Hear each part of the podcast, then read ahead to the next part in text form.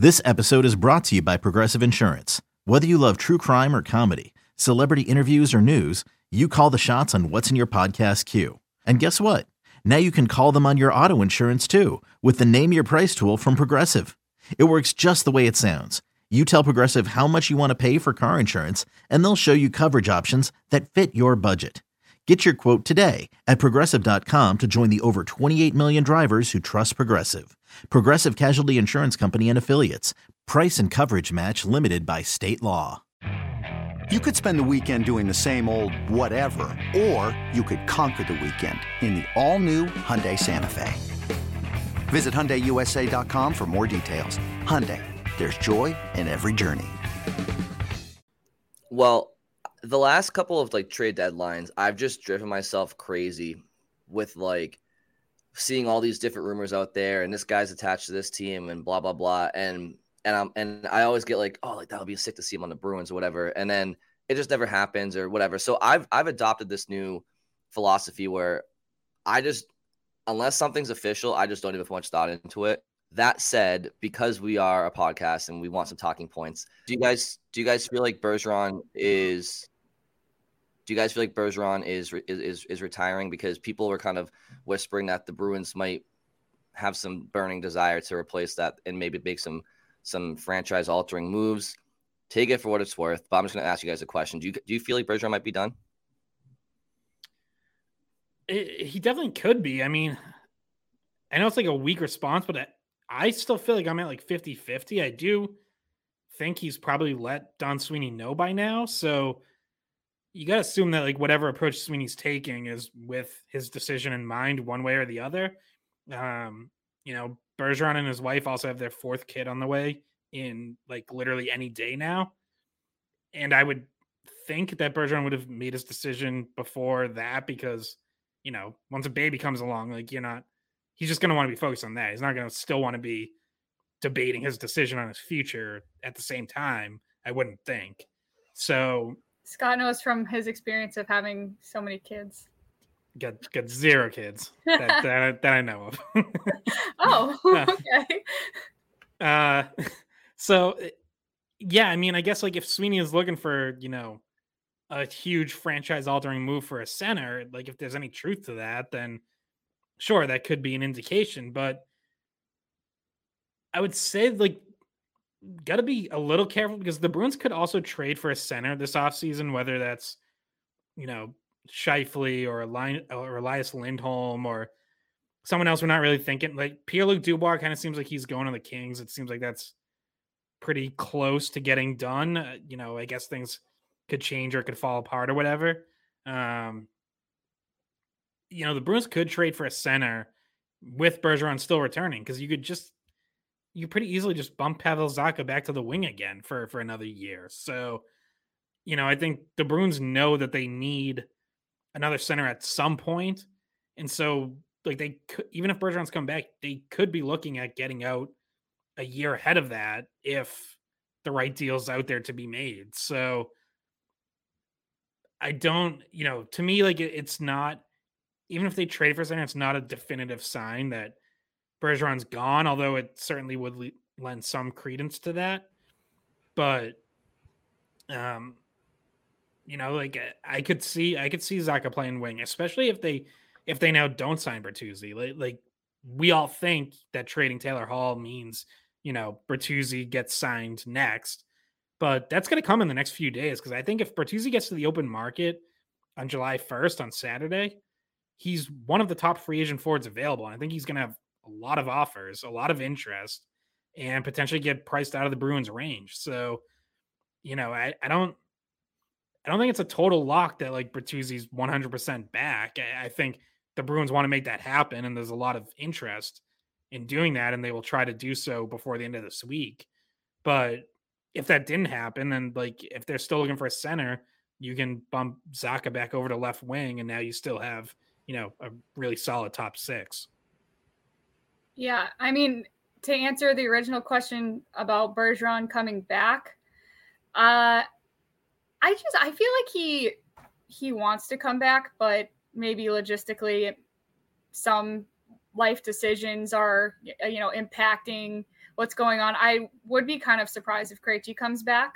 Um, Scott, you're right about the the Zacha thing. Like he's versatile. You could play him wherever. Um, it'd be good to get a center either way, obviously, if you can. But um, we're probably not talking about a number one, like a, a really big move center um, in that situation, just because of the cap. Though, as we mentioned before, Bergeron has been a, willing to take a really team friendly deal, so he gives you a little bit of extra flexibility in that category. Um, well, and, and, and not not to interrupt, but specifically on like the two guys I mentioned, Scheifele and Lindholm, they're on pretty affordable deals for this season, and then they would need extensions, but the cap's going to go up, and the Bruins will have a lot more cap space next year. So, like, like that could still work even for a you know a cap strap team. Yeah, and the other thing I, I want to point out is that we're on like a very condensed timeline here because free agency, like you mentioned, and you know we we only have a few days left where some of these moves can be made before um no, no trade clauses change and and different things like that. And and before people reach the open market and before the draft. So if you're looking to make moves that involve picks you know that that's coming up really close. So this was you know we weren't necessarily expecting the taylor hall news when it happened yesterday but it feels like there's at least going to be one other shoe to drop before the draft or before the the weekend. It, it, it would make sense if the timeline for that so we could be on i really hope this doesn't happen but we've recorded before and then had to come back to the drawing board and be like oh and also this person's gone now um like when they fired bruce cassidy uh, we had just recorded but hopefully they uh they spread this out a little bit for us but yeah just to reiterate that the timeline there's there's not a lot of time to get some of this done. So this these things could be happening this week. Yeah, and, and, as I kind of kicked off the speculation with how everybody seems to be an insider these days, one person who I do put stock in what they and what they report in particular as it, as it pertains to the Bruins is John Buccigross, and he kind of you know mentioned that that he he's hearing things that the Bruins are trying to you know maybe do some big things, and so uh, that that was the one that kind of stood out to me amongst amongst the others. Um, I don't know. I, I know we've had him on the podcast before, and I think we all feel that he's a very credible source, especially as, as, as it has to do with college hockey and, and, and his roots to the, to this Boston area. So, is that what what made you guys perk up a little bit too when when he when he started to add on to that? Yeah, I mean, it was interesting because like the account that he quote tweeted was just a total BS account. Like that that account went on to like tweet something after that was like clearly just not even remotely true. Um, but if Buccigross is tweeting that, like I'm assuming he was hearing something. I wonder, I wonder if it was the Taylor Hall thing or you know something bigger. Like, because I guess that's kind of I feel like different people have different ideas of like what qualifies as big at this point because like we've talked about trading Taylor Hall so much that that didn't really feel that big to me. Like I understand it is because Taylor Hall is a big name and 6 million dollars is a pretty big contract, but it was like almost expected. Like, you know, I don't think anyone was really shocked. But does Buccigross look at that and, and consider that big? Like that I just don't know. So uh, you know, like it, it would have if he's tweeting something like that, it, it feels to me like that's something bigger than just dumping Taylor Hall's contract. But maybe not. Like maybe that's exactly what he was hearing, and you know now it's happened. So, um, one thing I do think is I'm confident that like Don Sweeney is calling everyone and like exploring all different kinds of options. I think that's clear. Like every insider, you know, you hear from whatever podcasts or shows they're on, they say like he's been one of the most active GMs. Like he's been all over the phone lines. And that makes a lot of sense because they're a team that has to do a lot and has to see, you know, what the market is for players that he's potentially going to trade away, who's available for players he wants to target, uh, like all that. So yeah, that requires a lot of legwork to make all those phone calls and kind of get a feel for just for what the market is, like just what you might be able to get for your own guys, what you might have to give up for other players, you know, whether it's whether it is a center or a defenseman or a wing, because again, they still only have six forwards under contract. So rounding out that lineup has to come from somewhere, and it's not I don't think it's going to be all AHL rookies. Like I, I think there's going to be a couple forwards brought in, whether it's through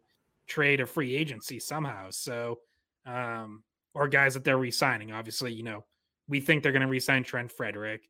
Tyler Bertuzzi seems like a priority. We've we've heard there's mutual interest in Garnet Hathaway re-signing, if that makes sense. So, um, yeah, I think it, it, makes sense that like there's a lot of rumors around the Bruins because I think when you're making that many phone calls and talking to that many different GMs, yeah, some of it leaks and gets out there, and people start thinking, "Oh wow, they're talking to that team. Like, who could they be targeting?" You know, and like all that starts going, and that's how you end up with you know everyone kind of tweeting like, "I'm hearing the Bruins are doing something big," and it's like, well, yeah, of course, because they're talking to everyone. So yeah, that's true. I guess if you tweet that right before uh, free agency starts, then you're probably gonna nail it. Like just because, yeah, they it's pretty clear they needed to do a few big things.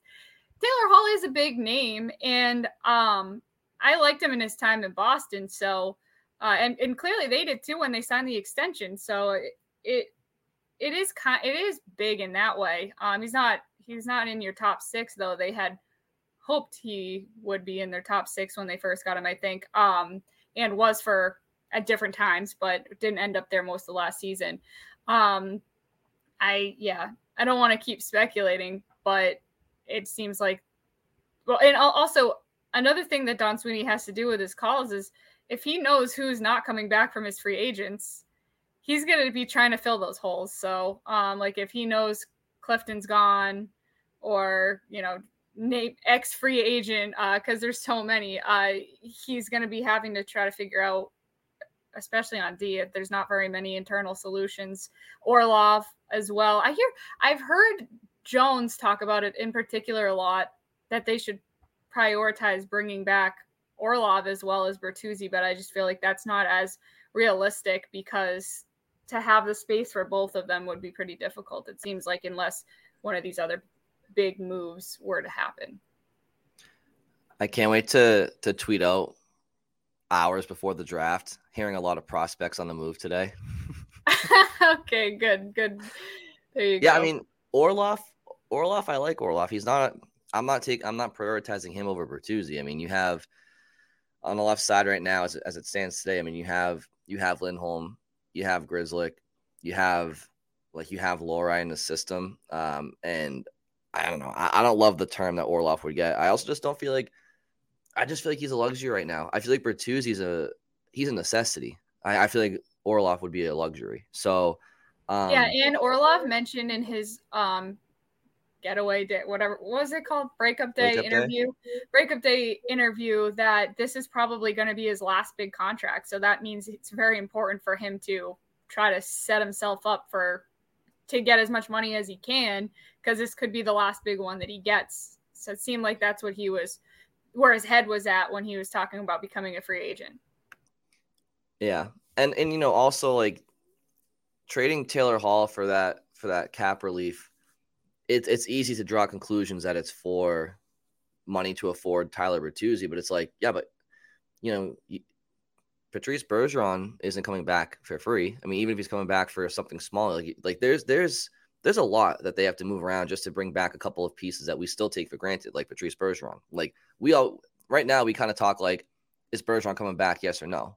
It's like okay, if the answer is yes, for how much? Now he'll probably take a discount, obviously, but they still got to find that room. So it's so it the Taylor Hall was like it was very very necessary to to to move that that salary cap for yeah, the prospect of Bertuzzi, but also for other things. And that's that's why, like on the back end, um, you know, honestly, I, unless you're Charlie McAvoy or David Pastrnak, I just I have a hard time saying that anybody is untouchable on this team. And if there's a deal to be made, and and and, and you know, maybe maybe you're just more or less relieving salary. I, I, don't know. I the Bruins don't really have much of an option. Like they don't have they they don't have much of an option. So um, yeah, yeah, I don't know. It's uh, Scott, it's, it's a lot, lot they got to figure out here. Correct me if I'm wrong, but the the Taylor Hall contract being off the books does that bring them up to ten million dollars of cap space at this point? Yeah, they're just under eleven million. Yeah. Okay. So, so that's that's the number that they'll be working with here. Yeah, I mean, I I like Orlov too, and I think he's he, he was a really good fit, and I think he brings a lot of like what they've been looking for to reinforce that left side. Um, but yeah, it, there would have to be multiple other moves to make to to be able to get there. Like then you probably are talking about trading away Linus Ullmark to free up a chunk of money, and you know you're probably making a, a hopefully a hockey trade f- to move Matt Grzelcyk, whether that's for picks, prospects, whatever. And then you're probably buying out Mike Reilly, which I think you know may very well happen no matter what. But yeah, because then you could see a left side of Lindholm, Orlov, Forbort, and it's like, all right, that looks pretty good. Like now you've got a really good D corps that you feel good about again. Um, you know, otherwise you're probably putting Matt Grzelcyk back in the top four, which, as we know, regular season he does very well there. Whether he's playing with McAvoy or Carlo, that works. And then playoffs, you know, he either he struggles or he's hurt, or the Bruins don't trust him and he's a healthy scratch, or or whatever. So, you know, it's Grzelcyk in particular is just such like an interesting one to me this off season because you do feel like they they have to decide exactly what they think of him. Like, do you trust him to go back into the top four and be a regular for you? Because if you do, then you you hang on to him, and that's how you you know round out your D corps, and then then you basically have one spot up for grabs if Clifton leaves. But if you're going to be in the same spot every year where, you know, you're constantly looking to upgrade from him at the trade deadline and you, you don't really trust him in the playoffs, and it's like, well, then you might as well trade him. Like, what's the point of hanging on to him if that's if that's how you feel about him and he's making, you know, three point eight million dollars? Like, so yeah, I, I, could see them trying to add on the left side of the defense if they, especially if they do trade away Grzelcyk. But you know, does that does all that come together and happen in time to sign Orlov, who, like Bertuzzi up front, would be one of the top defensemen on the market, and you would have to assume would have some pretty good offers right off the bat and potentially sign, you know, right over the weekend. Like again, you know, time's ticking with all these guys. So if the Bruins at all have any plans of trying to sign Orlov, then the moves the moves to free up that money have to happen soon. Although I will note you can you can go 10% over the cap during the off season. Um, people may or may not know this. So like for now you have an extra 8 million dollars to work with, but obviously at some point, you know, other teams are going to realize you're over the cap and then that makes it even harder to shed salary cuz teams know you have to do it to get to opening nights. So um, that becomes a little tougher to move contracts out at that point. So, do we have any? Do we have a breaking news sounder alarm yet for the skate pod? Um, no? I'll work on it. Okay. I'll work on it. So basically, I'll just say this: the uh, the Bruins have a new new uh, logo. They have, they have they have a new crest for their centennial season. It's more or less the Cam Neely, Ray Bourque, Terry O'Reilly era Bruins, and this has been speculated for honestly dating back to last season. I remember Pete Blackburn was t- was talking about this with us on the podcast, and um, but yeah, I, I the Bruins are b- pretty much going. It looks like they're going to go back to the um, the the 70s, 80s uniforms for the centennial season, and likely probably after that as well. Which is we don't know what the roster is going to be next year, but they'll be the best looking team on on ice. That's for sure because those uniforms are the best that they've had in in the franchise, in my opinion. And and I I would put them up against any any in the league, or past or present. Yeah. So Brian, was that like the sounder for the emergency fashion segment that you just started?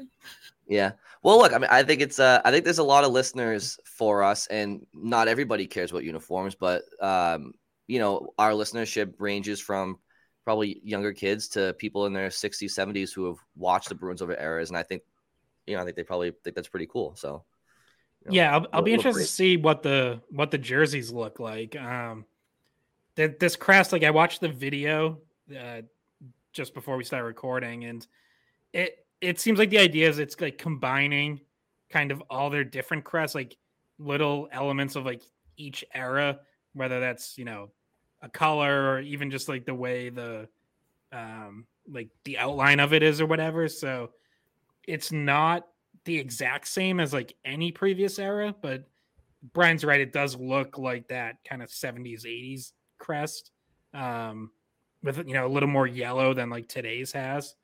So it'll be interesting to see like if you know are there going to be new jersey? Obviously, the jersey is going to look different if this crest is on them, but you know, is there like a whole new jersey design to go along with it, and what does that end up looking like? So, um, but yeah, I mean, hard to go wrong with really any version of of the spoked B, but I do, I do like that kind of look with with you know more yellow in it.